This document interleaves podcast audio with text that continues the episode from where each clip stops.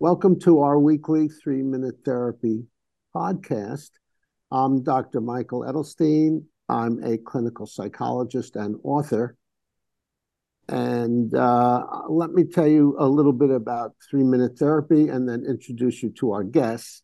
Three minute therapy is based on the pioneering work of Albert Ellis, who changed the course of the psychotherapy movement from more psychoanalytically oriented therapy to the current very popular cognitive behavior therapy.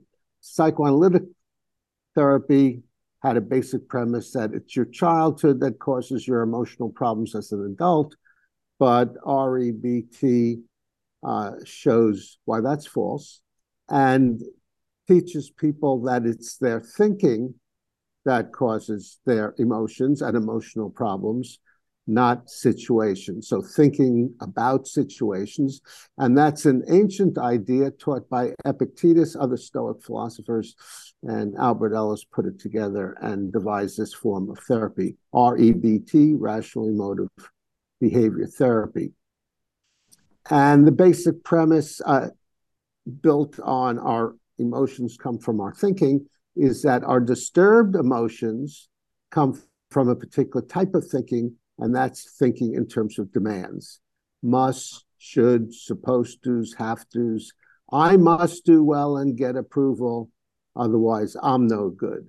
Or others must treat me well, or else they're no good. Or the third demand, not a demand on people, but a demand on the conditions of one's life my life must be fair, easy, and hassle free. And if it's not, then that's awful. And that tends to lead to depression, procrastination, and addictions. So I'm honored to be joined by two guests, both attorneys. And uh, my partner today will be Denise Golden, who's an attorney in New York. And our special guest is Marc Victor, who is uh, the head of the Live and Let Live movement. You could look that up, liveandletlive.org, and uh, has been practicing for how many years, Marc? Uh, 28 years now. It went by like it was six months, but yeah, years. Yeah. And you also have a firm called Attorneys for Freedom with seven attorneys. Is that correct? Uh, I think that sounds about right. Seven lawyers. Yeah, we are in uh, Honolulu and we are also in uh, Arizona as well. We're the Attorneys for Freedom and we're a pro freedom law firm. Uh huh. Uh-huh. Very good. Very good. And REBT is about emotional freedom. So we we're represented here by personal freedom and uh, and uh, societal freedom. So, Marc, I'm curious about how REBT fits with law. So I have some questions about that I'd like to ask you based on your experience.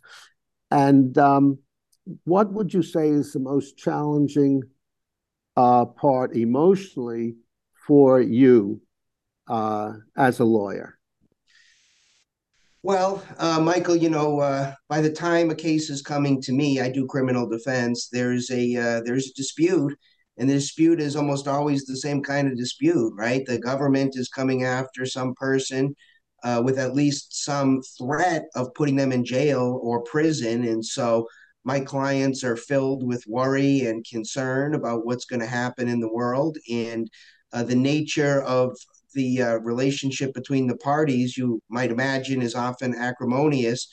Uh, although it doesn't actually turn out that way, because in most criminal cases, uh, you know, the prosecutors, they're not normally personally invested in the cases. They understand that uh, we have a role to do, um, you know, to, to really do honor to what the Constitution requires in terms of due process to put some before you put someone in jail or prison. And so um, it's probably more civil in terms of the relationship between defense attorneys and prosecutors that people would imagine than people would imagine. But there is a lot of stress, and I know that that is true for lawyers in almost every practice area. Yeah. Now, um, one of the basic premises, as I mentioned, of rational emotive behavior therapy is that stress never comes from situations, but from our thinking about it. And when people think that the situation caused their stress, we could call that misattribution. They're attributing the, the stress to the situation. So, as people go in general, most people think that way. Uh, but lawyers are very bright. They went through law school and a lot of training. Uh, have you noticed that lawyers also fall into this trap of uh, attributing their stress uh, to the situation?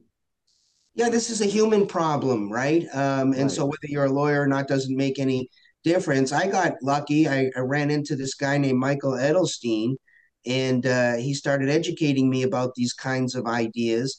And then, uh, quite independently from that, I started studying uh, the writings of Marcus Aurelius and Seneca, and uh, I I like to pursue uh, Sto- the Stoics. Stoics. I think that they had a lot of great things to say. So, in fact, uh, last week at my law firm, we often have a day we call it the Seven Habits Day, where we go through what Stephen Covey put together in the Seven Habits. But I took half that day and we talked about Stoicism. I because I think it's that important uh, to spend time on really being in control of where you're spending your your your thoughts, what, what you're thinking about, how you frame things, not losing your perspective. If you want to increase your overall happiness, this is certainly the course. This is the way to get there. Uh, uh, great. By the way, Denise, anytime you want to ask a question or comment, interrupt, raise your hand, anything like that, don't feel uh, obligated okay. though. Okay, well, now that you brought that up, yes, I, I have a question for Marc. Can you give us an example of where you applied your Stoic philosophy or REBT to a situation? Yeah. Yeah, great question, Marc. Yeah, excellent. Well, uh, there are two meditations that they're not really meditations, but uh, the ancient Roman Stoics use the word meditation. They use it differently than maybe the Buddhists use the word meditations. Um, but there are two that are related that I'm very fond of. First is the last time meditation, and the second is a, a negative uh, thoughts meditation. The idea here is that um, you know, on the last time meditation, you just recognize the the truth of reality, which is there will be a last time for every single thing that you do, uh, and and you don't know when the last time is. You don't know how many more times you have, and so take a second, think about that, and imagine that what you're doing right now, it could be the last time you ever do such a thing. And that changes your perspective. And also, the negative thoughts meditation is you know, you think about all the horrible things that have not happened, that could have happened, but didn't happen. And you you uh, come out of that feeling so lucky. You know, I, oh my God, I got this terrible. I, for last few days, I've had hiccups and it was driving me crazy and i was i was feeling bad about it. And then i thought about all the other horrible things i could have had uh, that I, w- I would have killed to have hiccups right? And so it made me feel so much better about that. The facts of reality didn't change.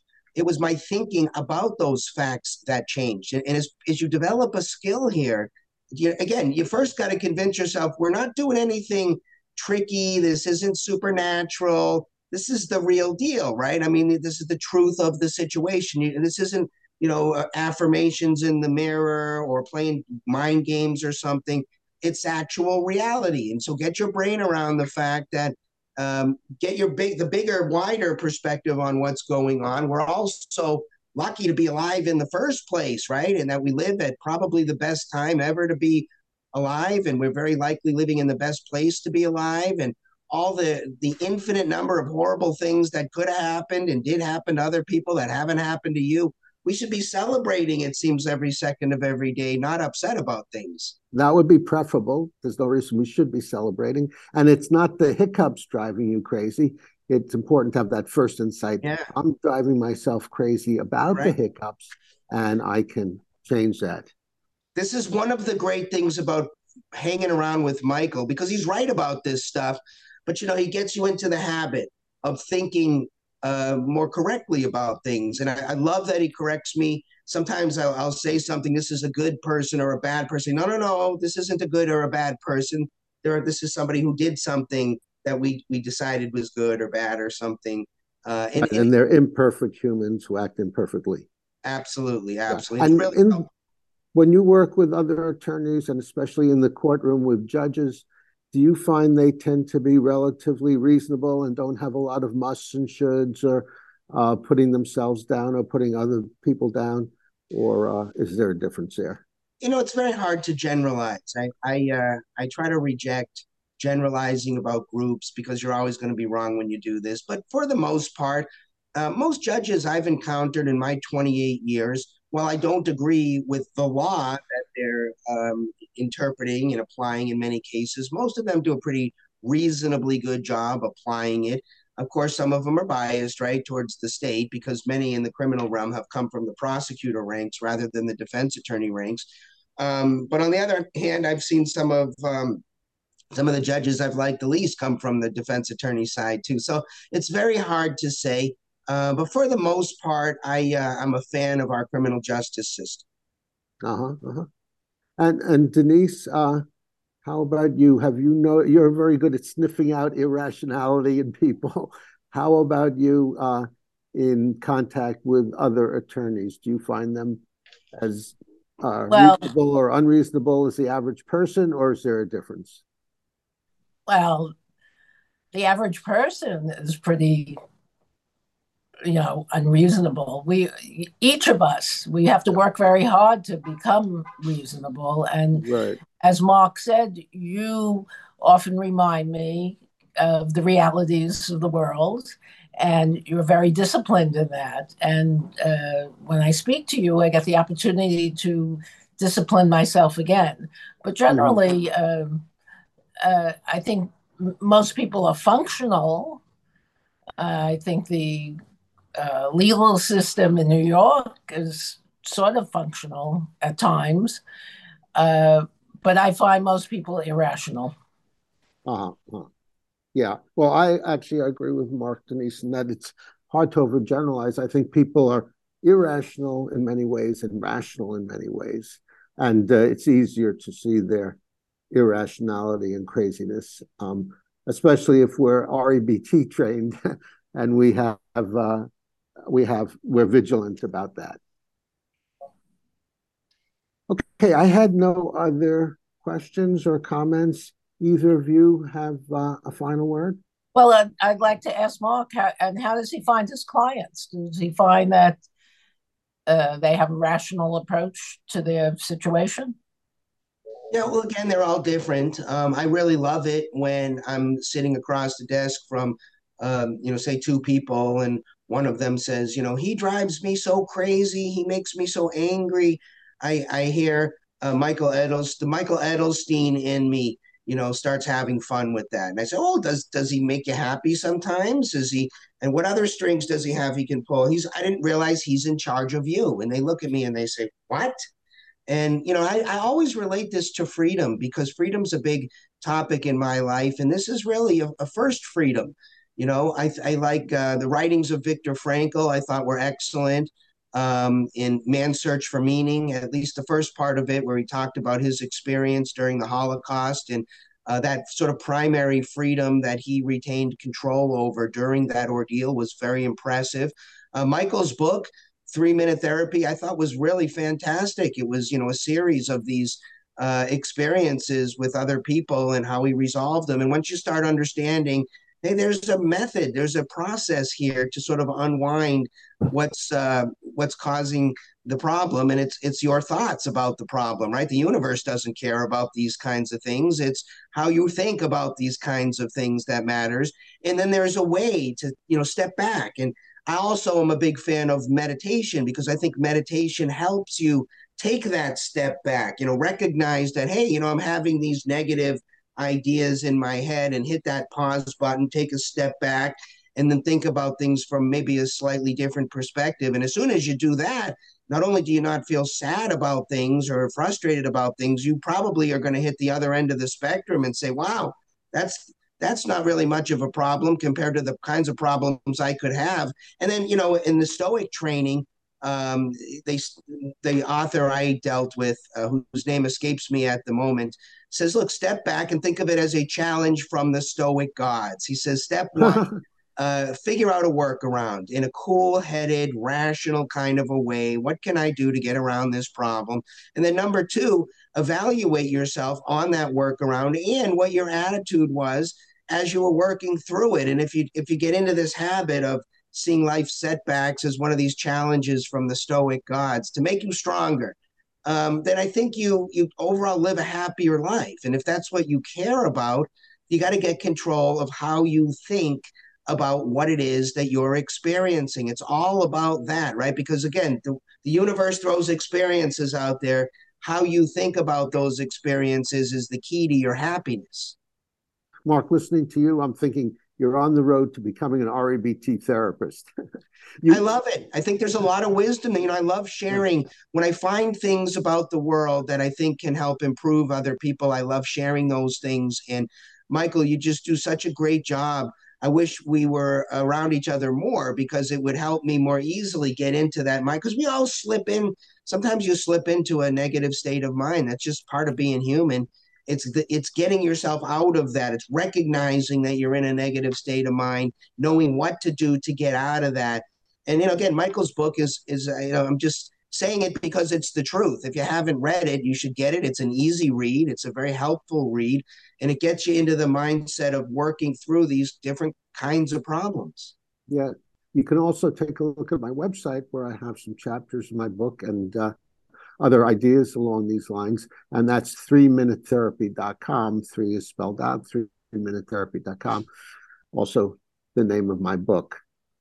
And I think um, you could actually even do this in three seconds.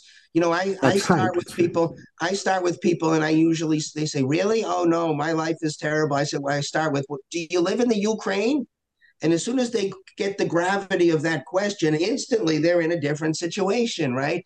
And, right. and I, I asked them something that was, you know, a legitimate question. There's no BS in any of this, but once they put their brain in a different perspective, um, it changes everything. The ability to do that, the knowledge of why to do that, I think is really the key here. Yeah. It's interesting that you said you could do this in three seconds because it reminds me many years ago, uh, I was at a workshop conducted by Albert Ellis, and he mentioned my book, and then he said, you can actually do this in three seconds. So, ah. and in three seconds, you can remind yourself if you're upsetting yourself about a situation, it's my thinking that's doing it. I can change my thinking. That's maybe two seconds. Yeah, you know, in, in in Stoicism, they talk about really three different categories of things. There are things that you have absolutely no control whatsoever about, like, for example, whether Vladimir Putin is going to use a, a tactical nuke in in uh, the Ukraine. I have. Uh, I'd love to someday have some influence on that, but right now I don't have any influence on that whatsoever. So those things, you know, for me to spend time worrying about that stuff is, is probably the definition of wasted time, wasted thoughts. Then there's the category of things I have close to 100% control over, like my attitude, like my thinking about the problem. This is, I think, where a lot of what Michael is saying comes in. I have great control over how I think about that problem. So I should spend a lot of time there. Then there's the sort of mixed area, right? I have some control, but not I have some like a, if I as an example in in his uh, course, he talks about playing a tennis match. Well, I have some control over if I win the match, but not full control. So he basically looks at it and says, "What what portion of this do you have control over?" Well, I have control over whether I play my best. So I, will set that as my goal. So I just used this in an experience I had. I was running for United States Senate in Arizona as a libertarian. I have no control over what other people do with their votes, none at all. But what I had control over was how I presented myself, what I said, how I said it. So I made it to be my goal to present the philosophy of what we call the live and let live philosophy, to present that to the reasonably the best of my ability. Because as Michael points out, it's never going to be perfect, right? I'm never going to do a perfect job but I did I did I do reasonably as well as I could have done, and I think I hit that mark. And so, in that regard, I achieved my goal with my run for Senate, and it made it so much more manageable for me rather than stressing about every little thing that I have no control over. It seems ridiculous. Yeah, yeah, and uh, I would modify what the Stoics say about uh, the dichotomy of control. Either you have control or you don't.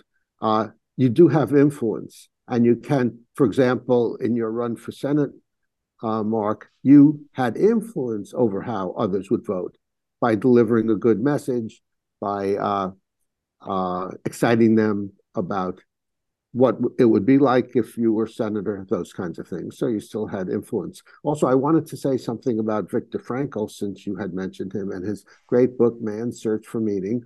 And he really illustrates this idea of our thinking causes our emotions very, very clearly, because what he said was when he was in a Nazi concentration camp, although the other inmates around him were very, very depressed, he decided to give himself a meaning of being there. And his meaning that he decided he chose, no one gave it to him, was to help the other inmates.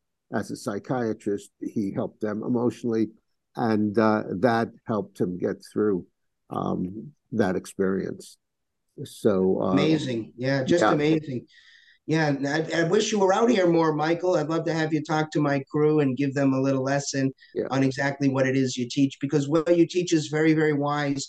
Uh, and in fact, I would love to integrate it even more into what the Live and Let Live movement is about, if we could, because this is something, the same thing, the same reason we're pushing freedom and peace. This is something that just helps other humans live a happier lives while they're on the planet. And I think that's ultimate value here that we're looking for. Uh huh. Uh-huh.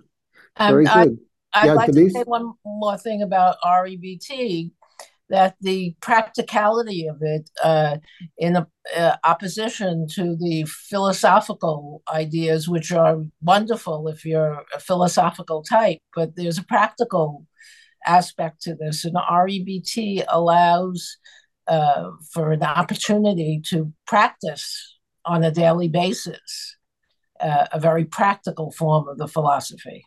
Yes, yes, and uh, very good, Denise. And that's uh, referring to uh, one way of practicing it is the three minute exercises. And if you're interested in learning more about the three minute exercises and practicing this, just do a search on my name and three minute exercises, and you'll see a lot about that. I also have a Psychology Today blog where they call me the three minute therapist, and I talk about this practice as well. Well, thanks both of you for a great program. Uh, I really enjoyed it. And uh, so thanks Denise Golden, Marc Victor, and Chris Rossini, our technical engineer in the background. Comment below if you have any thoughts about what you heard. Give us a thumbs up, a like if you enjoyed this and learned something from it. Suggest subjects uh, that you'd like us to discuss. Volunteer. Uh, Marc survived uh, this experience. So probably if you volunteer to come on to discuss a problem, or if you're a therapist, if you'd like supervision, no extra charge on the podcast. Come on, donate to Patreon to help support us, and subscribe to the three minute therapy podcast to stay on the rational side of life.